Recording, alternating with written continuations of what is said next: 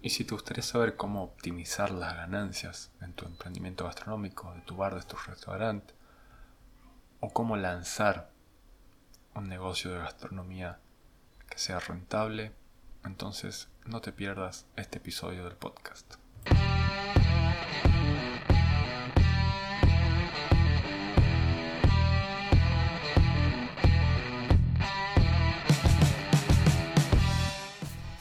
Buenas, les doy la bienvenida a un nuevo episodio del podcast Hostel 360. Un podcast en el que analizamos los conocimientos, estrategias tácticas y herramientas que van a incrementar tus ingresos e impulsar tu hostel para que puedas disfrutarlo sin estrés y con la tranquilidad y seguridad con la que sueñas. Primero que nada y como siempre quiero agradecerte por tu atención y por tomarte el tiempo de escucharme. En el episodio de hoy vamos a hablar de un tema que me parece muy importante. Muchos hostels tienen, ya sea bares, restaurantes, café, como complemento al alojamiento, ya sea que sirva como una fuente complementaria de ingresos, ya sea solo una forma de llamar la atención a potenciales huéspedes y a partir de eso hacer que reserven en el alojamiento, o como una forma de diversificar los ingresos, quizás surgido con esto de la pandemia, ¿no? Sea cual sea el objetivo, lo importante, siempre es importante que hagamos una buena gestión y administración de este negocio, de esta empresa gastronómica, ya sea que lo tomemos como parte del hostel o lo tomemos como separado. Siempre es importante hacer una buena gestión, administración y tener una buena estrategia de marketing, y es un poco de lo que quería hablar en este episodio del podcast. El rubro de la gastronomía es algo que me gusta mucho, que disfruto mucho.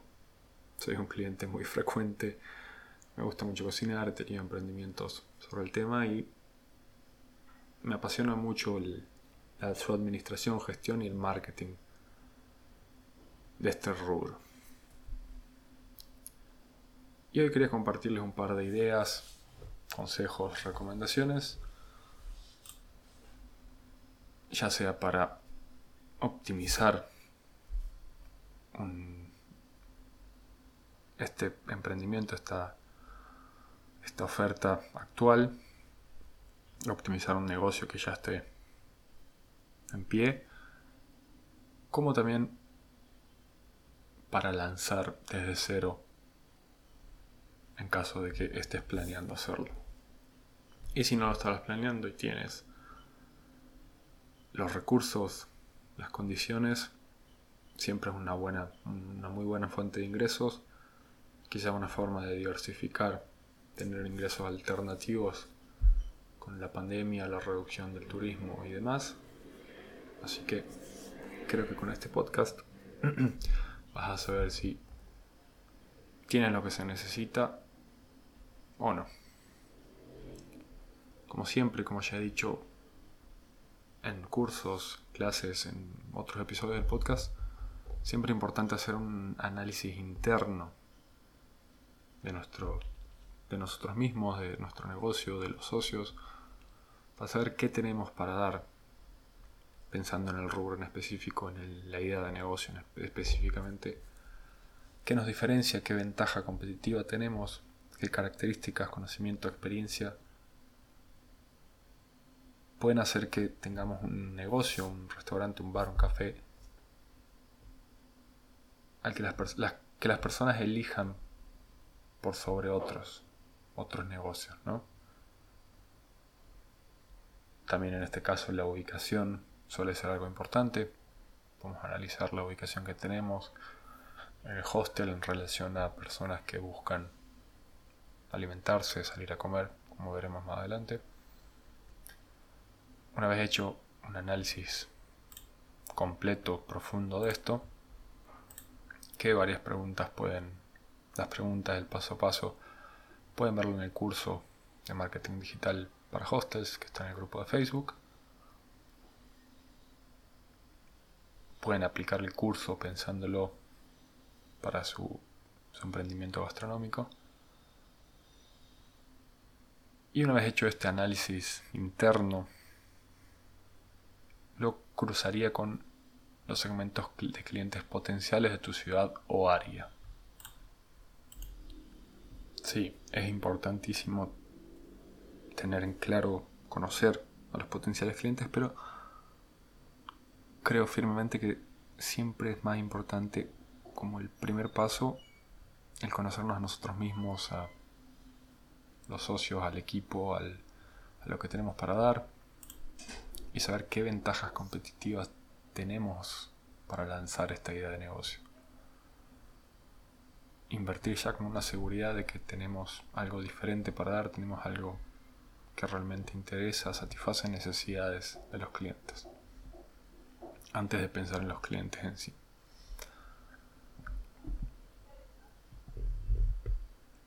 Algunas ventajas competitivas pueden surgir de, por ejemplo, uno de los socios o vos, con una gran capacidad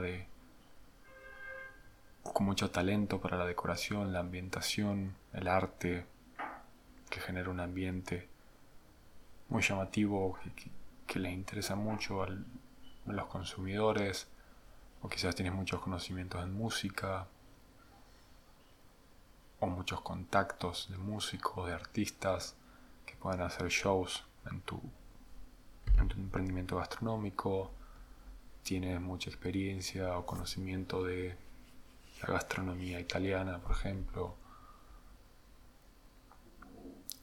Pueden profundizar acerca de las ventajas competitivas en el episodio del podcast específico que hicimos sobre el tema. El episodio es el número 19. Descubre cómo hacer que los viajeros te elijan por sobre la competencia. Como verán, está más pensado para hostel como alojamiento, pero también las ideas centrales, los principios. De estos principios podemos sacar, conocer, encontrar, descubrir nuestras ventajas competitivas. Una vez hecho esto, pasaremos a analizar qué segmentos de clientes hay en tu ciudad o en tu área, ya teniendo en cuenta en qué barrio, en qué calle se encuentra tu hostel.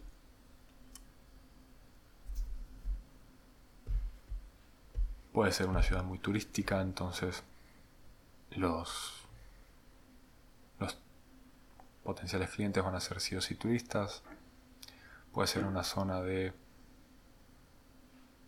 muchas oficinas, entonces quizás las personas que trabajan en la zona van a almorzar en tu hostel. Puede ser un área muy familiar, quizás se puede ofrecer un buen café, o de estudiantes, una buena cafetería, o un buen bar con buena música, un poco de fiesta, si hay muchos estudiantes universitarios. Hay que analizar tanto el potencial cliente local como el turista. Siempre es bueno poder contar con clientes locales, ya sobre todo en estos momentos en que el turismo, hay mucha incertidumbre en el turismo, hay poca afluencia de turistas, no sabemos si en cualquier momento se pueden cerrar fronteras, volver a una cuarentena total en caso de que no se siga en tu país. Pero no siempre es 100% necesario. Hay que hacer un análisis bien específico de cada situación. La idea acá es que vean las diferentes alternativas y vayan analizándolo ustedes mismos. De todas formas, como siempre, pueden escribirnos un mensaje privado por Instagram, @super.hostels. Y algunas otras cuestiones que hay que tener en cuenta es, para empezar a formar esta idea del concepto, de la idea de negocio, o para profundizar y generar mejores estrategias, optimizar la administración, las ventas, el marketing de un emprendimiento que ya esté funcionando, como ya hemos dicho, si es local o turista, esto nos va a dar ideas sobre qué es lo que necesita, qué está buscando, qué le atrae, qué le interesa. También vamos a tener una idea de cómo comunicarnos, a través de qué medio. Vamos a saber si puede ser cliente frecuente, en caso de que sea un turista, quizás consume una sola vez, dos veces como mucho. También su nivel económico, pero también si está buscando salir a comer, si está buscando una experiencia completa o simplemente quiere alimentarse. Un ejemplo claro de esto: un almuerzo en el trabajo, lo único que busca una persona es alimentarse, saciar el hambre, nutrirse. En cambio, una cena con amigos, familia, ya le interesa no solo la comida, una buena comida, recetas más elaboradas. No le interesa tanto la parte nutricional, necesita un buen ambiente, un buen servicio.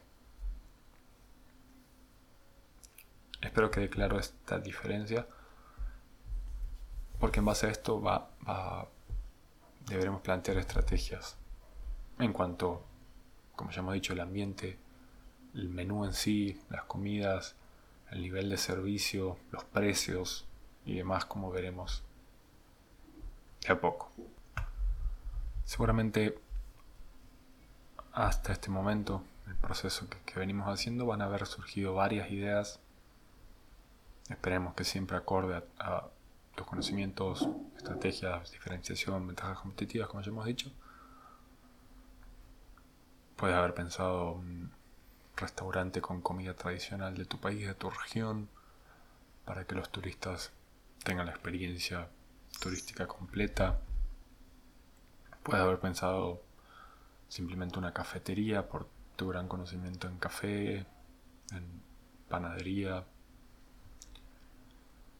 Pero hay algunas cuestiones más a tener en cuenta antes de elegir la idea que vamos a llevar a cabo. Y es muy importante tener en cuenta el menú. Luego de haber definido, de habernos analizado, autodescubrido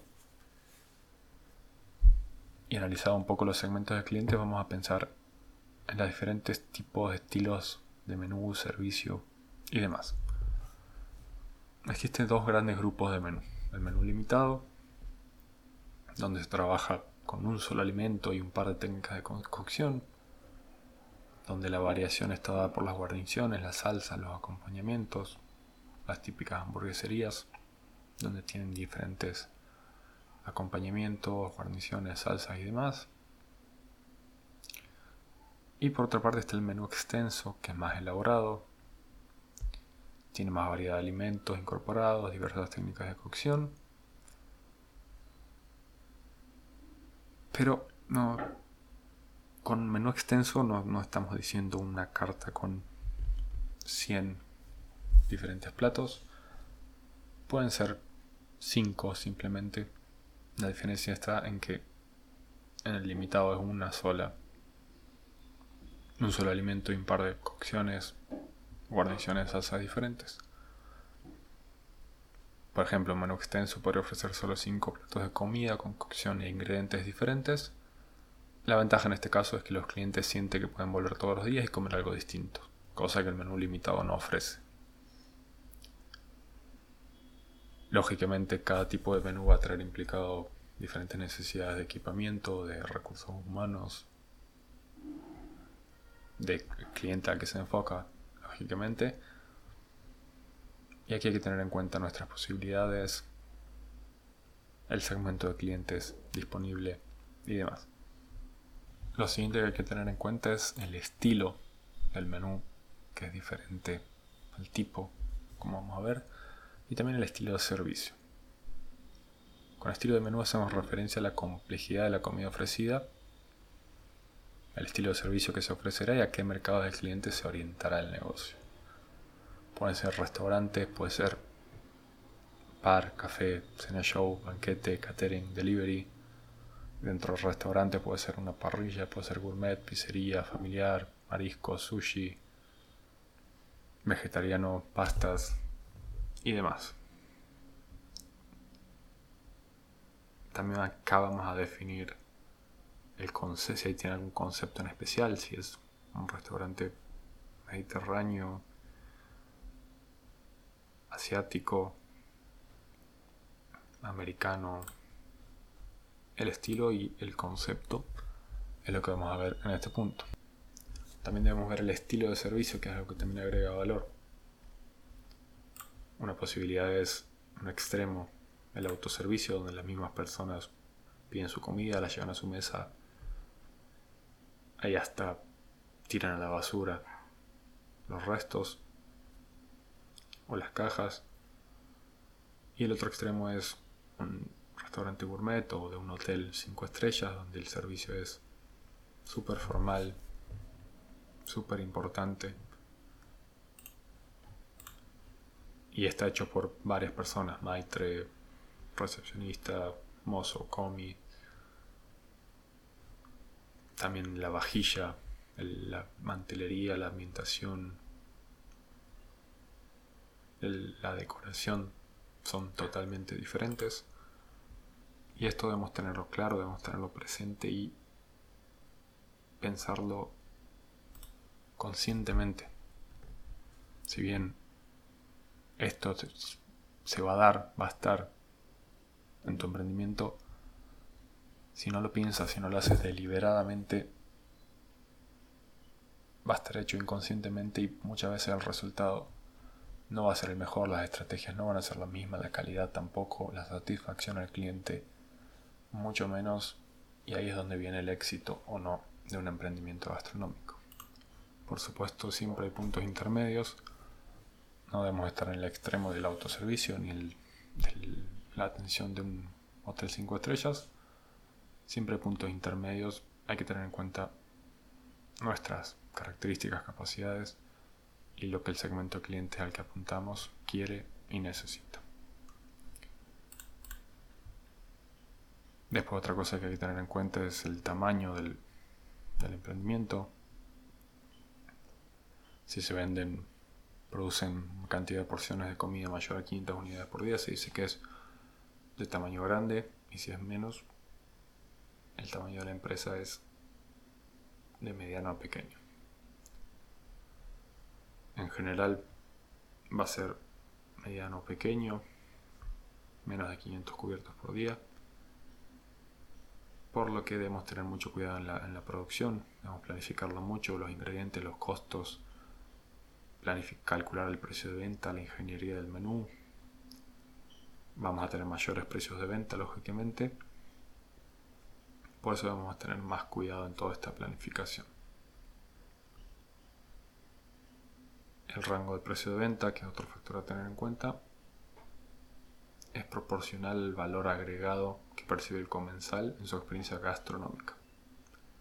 Mientras más alto sea el nivel de servicio, la ambientación, la calidad de la comida, mayores precios vamos a poder cobrar. Y finalmente, en el análisis del concepto del menú debemos considerar algunos factores, como por ejemplo la capacidad técnica, el recurso humano con el que contamos actualmente o el disponible en nuestra ciudad, en nuestra área, qué tantos conocimientos tienes, qué sabe hacer, qué tipo de comidas puede hacer o qué tipo de servicio puede brindar, qué tanta calidad. Muy importante tener en cuenta la materia prima.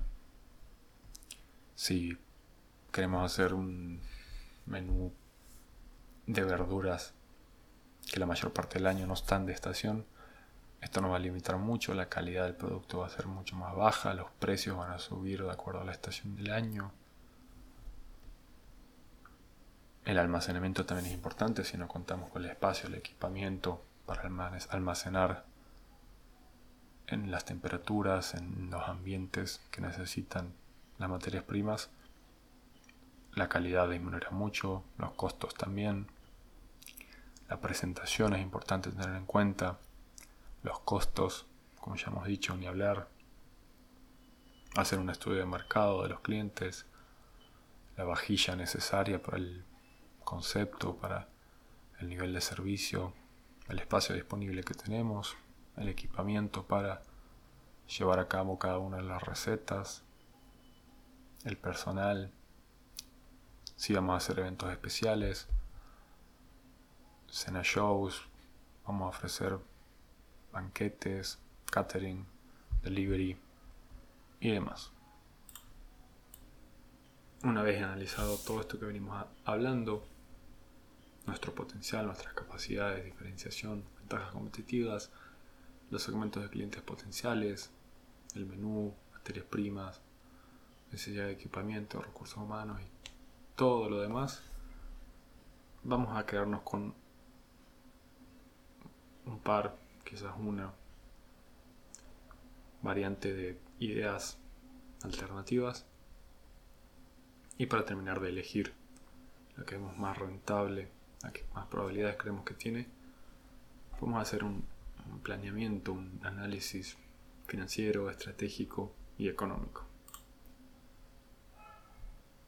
Podemos hacer un estudio de mercado cualitativo, quizás hablando con potenciales clientes, preguntándoles qué necesitan, qué precios estarían dispuestos a pagar, analizando los precios de la competencia, qué tan seguido estarían dispuestos a ir o les gustaría ir a consumir el producto gastronómico.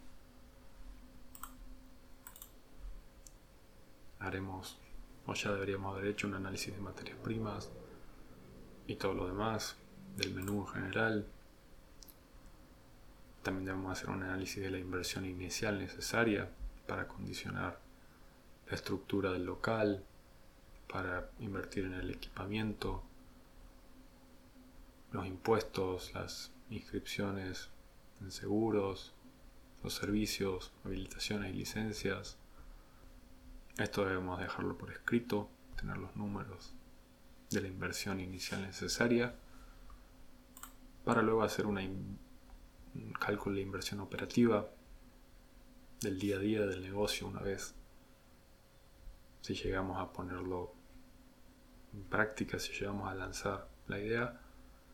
Un análisis de la inversión operativa es importante para saber qué costo vamos a tener mensualmente, periódicamente, no solo la inicial. En esta inversión operativa vamos a analizar los alimentos que indica la receta, las recetas, las personas, los empleados y los insumos en general. Una herramienta muy interesante en la administración gastronómica son las recetas estándar. Las recetas estándar son la cantidad de materias primas, los procedimientos exactos que vamos a utilizar para hacer cada una de las recetas, todo por escrito, lo que nos va a permitir lograr platos de comida más uniformes y consistentes en el tiempo, que cada vez que preparemos un plato salga de la misma forma, el mismo sabor, se vea igual. Esto permite que las personas haya más satisfacción en los consumidores, van a saber que cada vez que vuelvan y quieran repetir el plato va a ser igual, va a estar igual de bueno, de rico. Va a permitir que diferentes cocineros lo hagan de la misma forma, que en caso de tener que despedir o incorporar a alguien nuevo también lo podrá hacer. Estandarizaremos la producción y los rendimientos. Esto va a reducir los costos, va a facilitar calcular los costos. Vamos a saber qué equipamiento, utensilios, vajillas vamos a necesitar. Entonces es muy importante definir estas recetas estándar. Pero volviendo, una vez hecho el análisis de la inversión inicial que vamos a necesitar antes de la puesta en marcha, y una vez calculado la inversión operativa, los costos mensuales que vamos a tener, fijos, variables, y también una vez analizados los precios de la competencia, cuánto están dispuestos a pagar el potencial cliente, vamos a poder definir aproximar un poco los precios y en base a esto hacer una proyección de las ventas. Esto va a ser importantísimo para compararnos con nuestros costos y determinar si realmente el negocio, la idea de negocio, es rentable o cuál de las diferentes ideas, conceptos del negocio que tenemos es el más rentable, el más prometedor. Entonces para esto vamos a proyectar la cantidad de ventas al precio que hemos calculado, y para esto simplemente debemos multiplicar el precio de venta por la cantidad de vendida por un tiempo determinado. Para esto lógicamente debemos analizar qué capacidad tiene el salón, cuántas mesas, qué espacio, cuántas personas estarían dispuestas a consumir, a ser clientes diariamente, qué capacidad de producción tienen los recursos humanos, cuántas personas podemos contratar, qué capacidad tiene la cocina, qué equipamiento tenemos, qué tanto gastarían cada vez que van al restaurante. También debemos tener en cuenta la estacionalidad,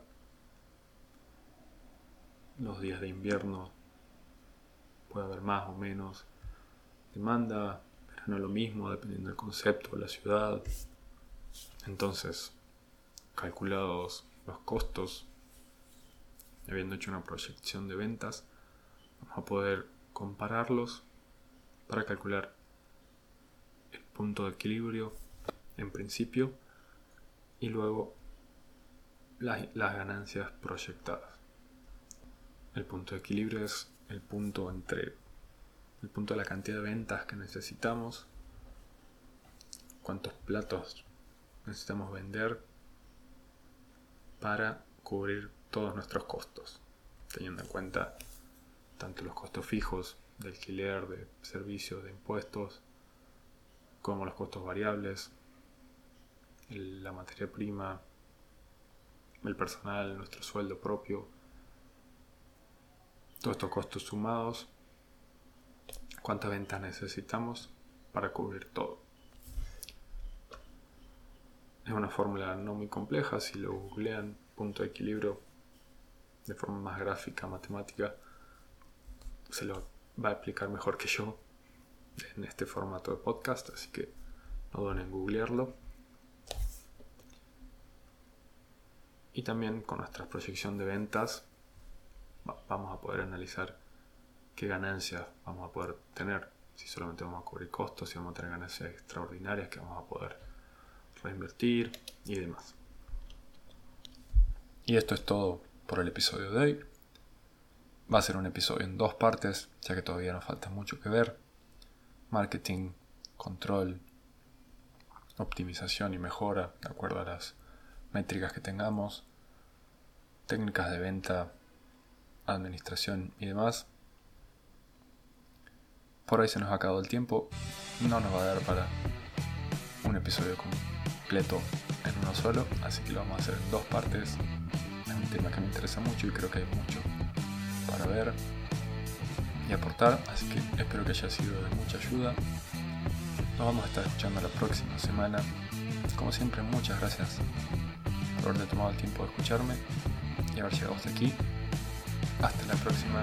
Chao.